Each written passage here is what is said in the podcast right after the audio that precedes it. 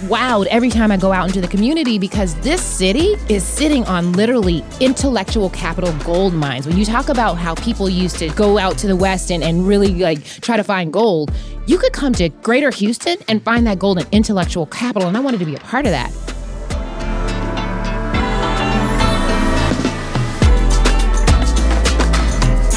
Hey, money movers. Welcome to another episode of Her Money Moves. And today we have an amazing guest, Miss Natara Branch. Hello. She is the CEO of the Houston Exponential and has an incredible career that she's going to share with us today. I mean, you have broken down so many glass ceilings and broken down so many doors. And I just love that about your personality. We met recently at the Latina luncheon. And I mean, just right off the bat, we connected. We have the same type of energy. And I was like, oh my gosh, you have got to be on the show. well, thank you for having me. I think passion recognizes passion. And I can tell that you're very passionate about what you do. And heaven knows I'm passionate about what I do. So that I think that vibe, it's that vibe. yeah.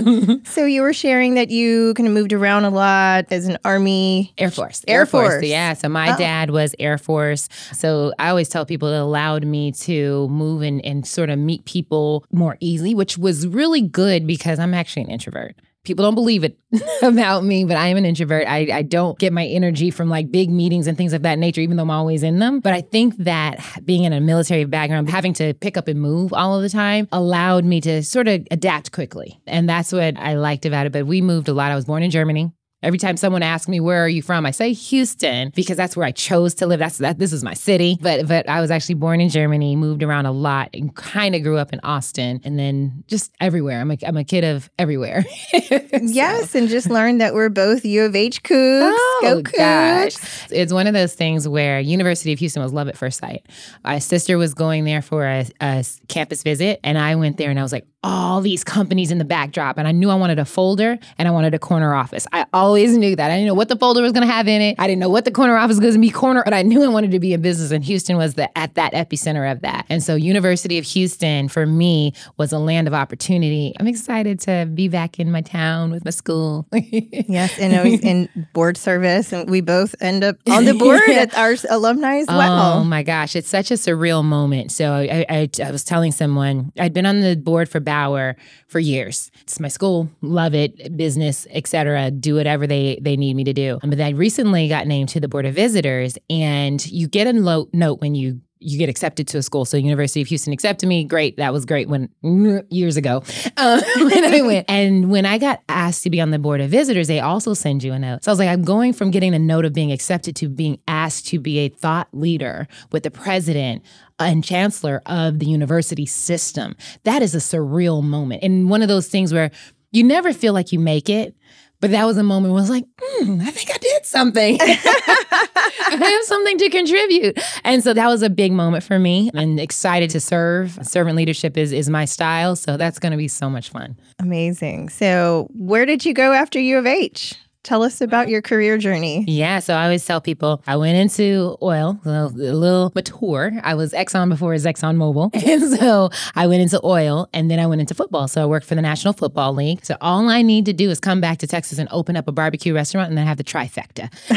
but no, I've done, I've done, oil and gas and now football. So spent some time uh, in the downstream of Exxon, Exxon Mobil, and then 18 and a half years of the National Football League finally hung up my cleats last year. Did they put your jersey up no, there? I know. I need my, my jersey retired. See what it was. What, what, it was is I was trying to beat Tom Brady, but uh, unretired. I'm not unretiring. I'm not unretiring. so we both have worked in male-dominated industries in oil and gas. I was with Chevron, and then you were with the NFL after Exxon. How was it for you to rise? Because you rose yeah. all the way to the top. it's one of those things where people ask me all the time because sports, oil and gas is male dominated, but there's almost like this this thing where you're expecting it to be that way and no one's going to change it. Almost like that. That's kind of the sense it is, but it's it's like it can change. It will change. It has changed, but I don't get the question as much as I do about sports. I always get the question, how was it being a, a woman in football? And I give the same answer. It was hard. I am not one of those women who are like, I didn't know I was a woman and it was okay. I'm not that woman. I will tell you straight up, it was hard. But I, I always say the NFL didn't, it doesn't owe me anything. I had so much opportunity. I had so many chances. I was, I laughed because as I was leaving, they continuously recognized me. I was the first African American female vice president in the NFL office. And I always tell people that's not an accomplishment accomplishment, that was a challenge because I always say I can be your first, but I'll never be your last. And so it was an opportunity for me to just do things that I had never done before and open doors for people that would never believe that they could have those doors open. And for me, the challenge was not just get some more VPs, get some more EVPs, but when I left there, I was trying to get some more owners because I don't believe in getting to the just getting to the table. That's fine and dandy, but I'm talking about when do we own the room? When do we own the table? When do we own the chairs? When are we inviting people in? And so that's kind of how I've lived my career. And why not me? And so, yeah, that's it's a challenge. It's hard, but I'm up for the challenge. And I know so many women, we're so strong. Women are yes, so are. strong and smart. and so you put all of those things together, we have so many obstacles against us, but we stand up to the challenge every single time, every single time. So Anyway. So, what are some strategies and tips that you could share with our audience on when did you know, okay, it's time to move on now or it's go for this next position? Sure. how did you continue to elevate yourself? So, I give everyone this feedback. There are two things that any professional needs to do. One is a personal assessment. So just like you have your performance review every year, you need to be doing a personal assessment. Every single one of my mentees, I have 32 active and lots of alumni, but 32 active mentees who I I challenge them. What are you doing and are you doing the same thing you were doing last year? If you're doing the same thing that you were doing last year and you're not challenged, we need to start talking about what's happening. Now, if you want to be a role player, cool. That's what you're going to do for the rest of your life. That's totally fine. But if you're trying to move along and do different things, that's not fine. So, just like the organization is looking at you and saying, hey, this is your performance over the year, you need to be looking at you and take an honest assessment of what am I doing and where am I trying to go? That strategic plan for you. One of my mentees laughs at me because I have a strategic plan for me. I am my own company. And then that second piece of the advice is similar to that, where it's you need to have a board of directors. Similar to a company that has a board of directors, I have a board of directors. So I have mentors who are in the same field, I have sponsors who are not in the same field, I have religious or spiritual leaders that are on my board of directors, people that are in all segments of my life, so that if anything comes up, I have somebody to call. Money people, money moves. I have spiritual people, I have just people I need to call and say, this really sucked today. I just let me vent, that sort of thing. And that board of directors keeps me focused on the big picture. And so I highly encourage those two things. One, take your personal assessment every single year. And then two, your board of directors. And are there any specific questions that are on that personal assessment that we can all sit back and ask ourselves? Number one is Am I doing the same things that I was doing last year at this time?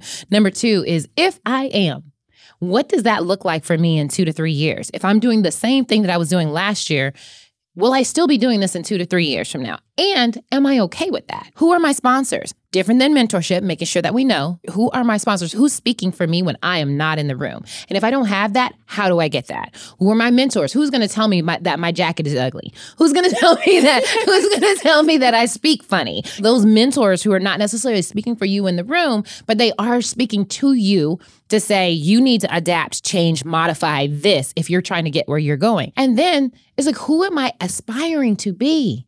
You have to have aspirations to be someone. And what is challenging, I think, for people of color specifically, is there's in the past, there hasn't been a plethora of individuals you could say, oh, look at that president, look at that CEO, look at that bad woman that is on that podcast. I want to be her. There hasn't been that for my generation, at least. But for the new generation, they have no excuse. They have people like you that they can look to. They have people like all of the powerful women that are out there. Now, are they in the numbers that we should have? No, but they're there. So who am I aspiring to be? And it doesn't mean that I have to be exactly like them, dress exactly like them, but okay, what did she do and what should I be doing if I want to be near her? Exactly. And that is the whole purpose of this podcast is to give people that experience and tap into hearing from women from many different industries and backgrounds so they can figure out cuz that's the beautiful thing about life I never in my would think that I am would be where I am today with a podcast or money moves. You know, it's something that just it happened authentically and organically. And it's like, yes. With your personality, I could see it. When I met you, I thought you were actually on TV. Oh yeah, I was I was like, she's a TV personality. She's like, I, was like, you you people gravitate to you, so I can I see that all over you. Thank you. So then, please share with us. You know, now you're the CEO of the Houston Exponential. Sure, sure. So when I was at the NFL, as I mentioned to you, it's that personal assessment. I always went for challenges. I was only going to New York for one year. I was going to go up to New York. This Texas girl going to go up to New York. I wanted to be a novelist. All good crimes start with the money. And I, as an accountant, I was an accountant. I wanted to go up there and save the world. And so I was going to write novels on, on financial crimes. But at any rate, got sucked into so many different things. Actually got out of the accounting world per se and started doing different things marketing, branding, youth football, strategic planning, you name it, I did it. It was raise your hand go after the strategic priorities of the league. One of my mentors, she was a Japanese communications major and she was our CFO. like, how do you go from point A to point B? And she, what she told me was she never went for a job, she went for the challenge. And that's how I really built up my career. I really went for the challenges. And so that's how I built my career, going oh along oh and gosh. rose through the ranks. I love that. Can you repeat that one more time? Don't go for the title, go, go for, for, the, the challenges. yes. You hear us? So that's how I built my career.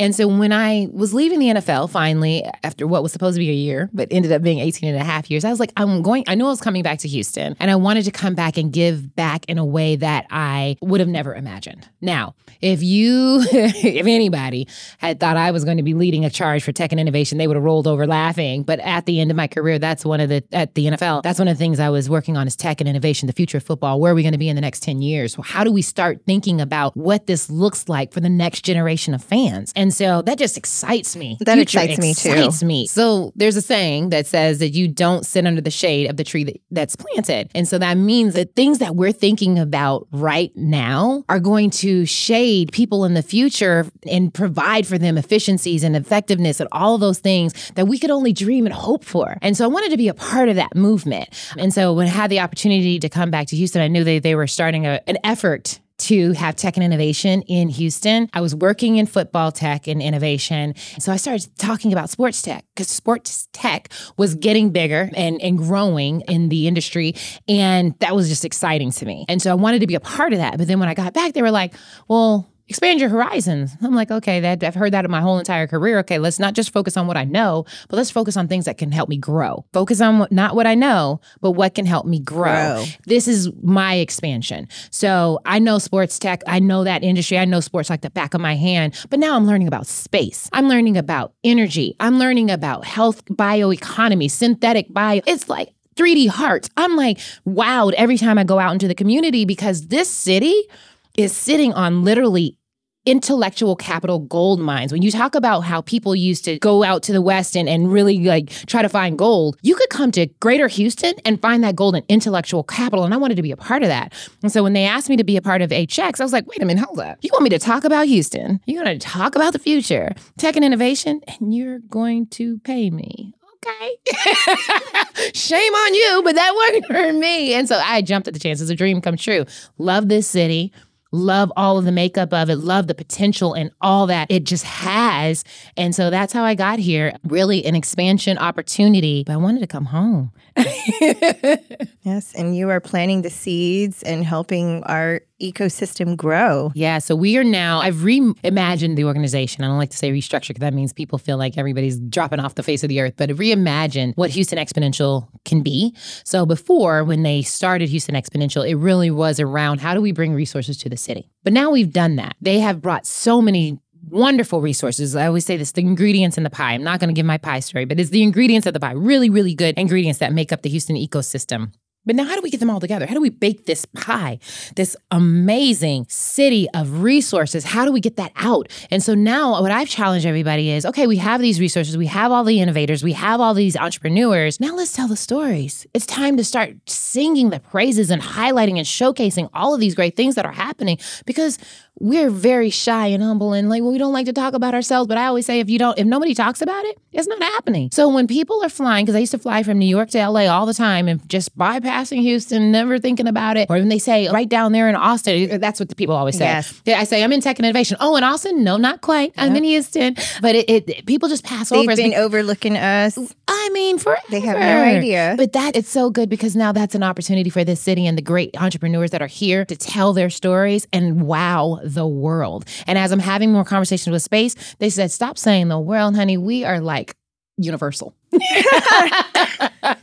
anyway, so that's how I just get excited about it. All the potential. We are changing lives. When you talk about the place that is going to change how you breathe, how you think, how your cells replace each other, how your heart can be different. I saw a pig intestine. I was like, oh, what is that supposed that inside of me? This one woman I met, she's like doing stem cell research that can regenerate your brain. Who comes up with that kind of concept other than people who have a culture of innovation? And that's what's here. This scrappy city of Greater Houston that just gets stuff done. Yes. So I know you shared that you congratulations on your beautiful daughter. She's absolutely beautiful, I must say. and I know, you know, as mothers, we really want to build a better future, a brighter future for our daughters and for everybody's Yeah. children and our nieces and nephews and cousins and neighbors and all the students. So, can you share some what you're excited about and kind of what are the seeds that you're planning to help Sure. make a better future? Houston Exponential is the ecosystem builder. We're not necessarily doing the programs and, and things of that nature, but we're making it so that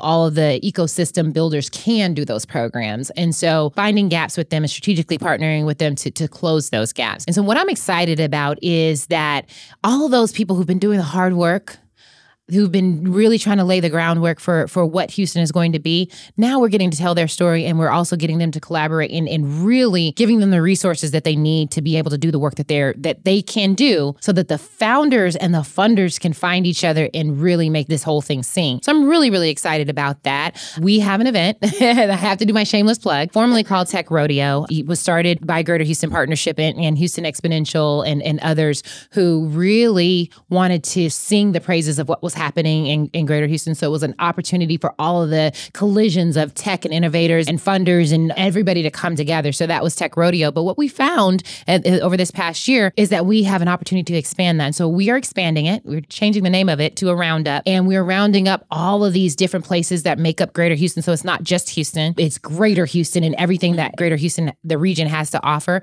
as well as not just tech, but also our innovators, because not all innovators are tech. But the two, when they collide, creates magic. And so we're bringing tech, innovation, and impact. How are we going to impact this world, whether it's nonprofits or affinity groups and things of that nature? So we have three different areas of which we're focusing on uh, for that the roundup uh, that's coming up in February of 2024. It's our showcase. It's how people are going to view this ecosystem in the country. We're inviting people that are outside of the ecosystem to come and take a peek. They're going to be surprised and amazed and wowed. And that's what we're looking to, to do. Wow. Well, I'm excited about this. Make sure that I'm in town in February.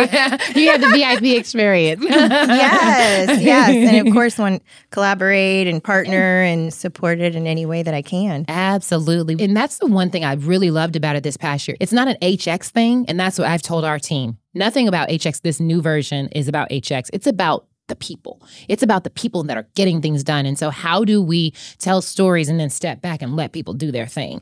And so, one of the things that we do is we're actually having podcasts that are live and shooting, and, and that, so that you, as storytellers, can start telling the stories that are out there that are meaningful to people, giving people practical tips like you are, so that people can actually find you and know about you. How do we boost and support you in that? And that's kind of our role. I'm so excited about that. The more people that know about the things that you're doing, the tips that you're giving, the people you're interviewing, that's better for the city. That's better for this region. That's better for this country. And that's what we want to do. The future of leadership and the future of wealth is female. Yes. Oh, We've yes. seen that with all the headlines with Barbie and Oh my gosh. Taylor Swift and Beyonce. She's my best friend in my head. Only in my head. Don't tell her that. but no, you know, money. So one of the projects that I did at the National Football League, I was in consumer products, so all the jerseys and things of that nature. And they used to do this thing called pink it and shrink it. And so they would take a man's jersey. Turn it pink and, and think that women wanted it. But what we found out is that women were the CFOs of their household. They controlled the purse. So when you had a male fan, they went to the grave literally in their one jersey. But a female bought for herself, her father, her brother, her son, her nephews, her friends, herself. She would never be caught in the same jersey. So when you're talking about who had the power of the purse, it was always the female. So it behooves us to make sure she's educated in finances. It behooves us to make sure she's educated in investments. She's so smart. The female is so smart. She's the most educated in the household. She's the most inquisitive in the household because she's running most likely the operations of the household in general. And so it's one of those things where it behooves us to make sure she is well equipped, well secure in how she's moving the economy of her home. And when she can move her economy of her home in the way that is going to be generational, man, you're going to change the economic position of most cultures in this country. And that's so powerful. Do you hear that? you are a CFO. Yes. you are Chief Financial Officer. Don't forget that. So do it. so it, it's very meaningful for, for me. I think all of the fintech, the femtech, all of those things coming together so that they can empower women. I just think the country's going to get better. We are the sort of the backbones of this economy. And so I think it, everyone's going to benefit from that. So, Natara, what are you dreaming bigger about these days? Oh, I love that. Dream big.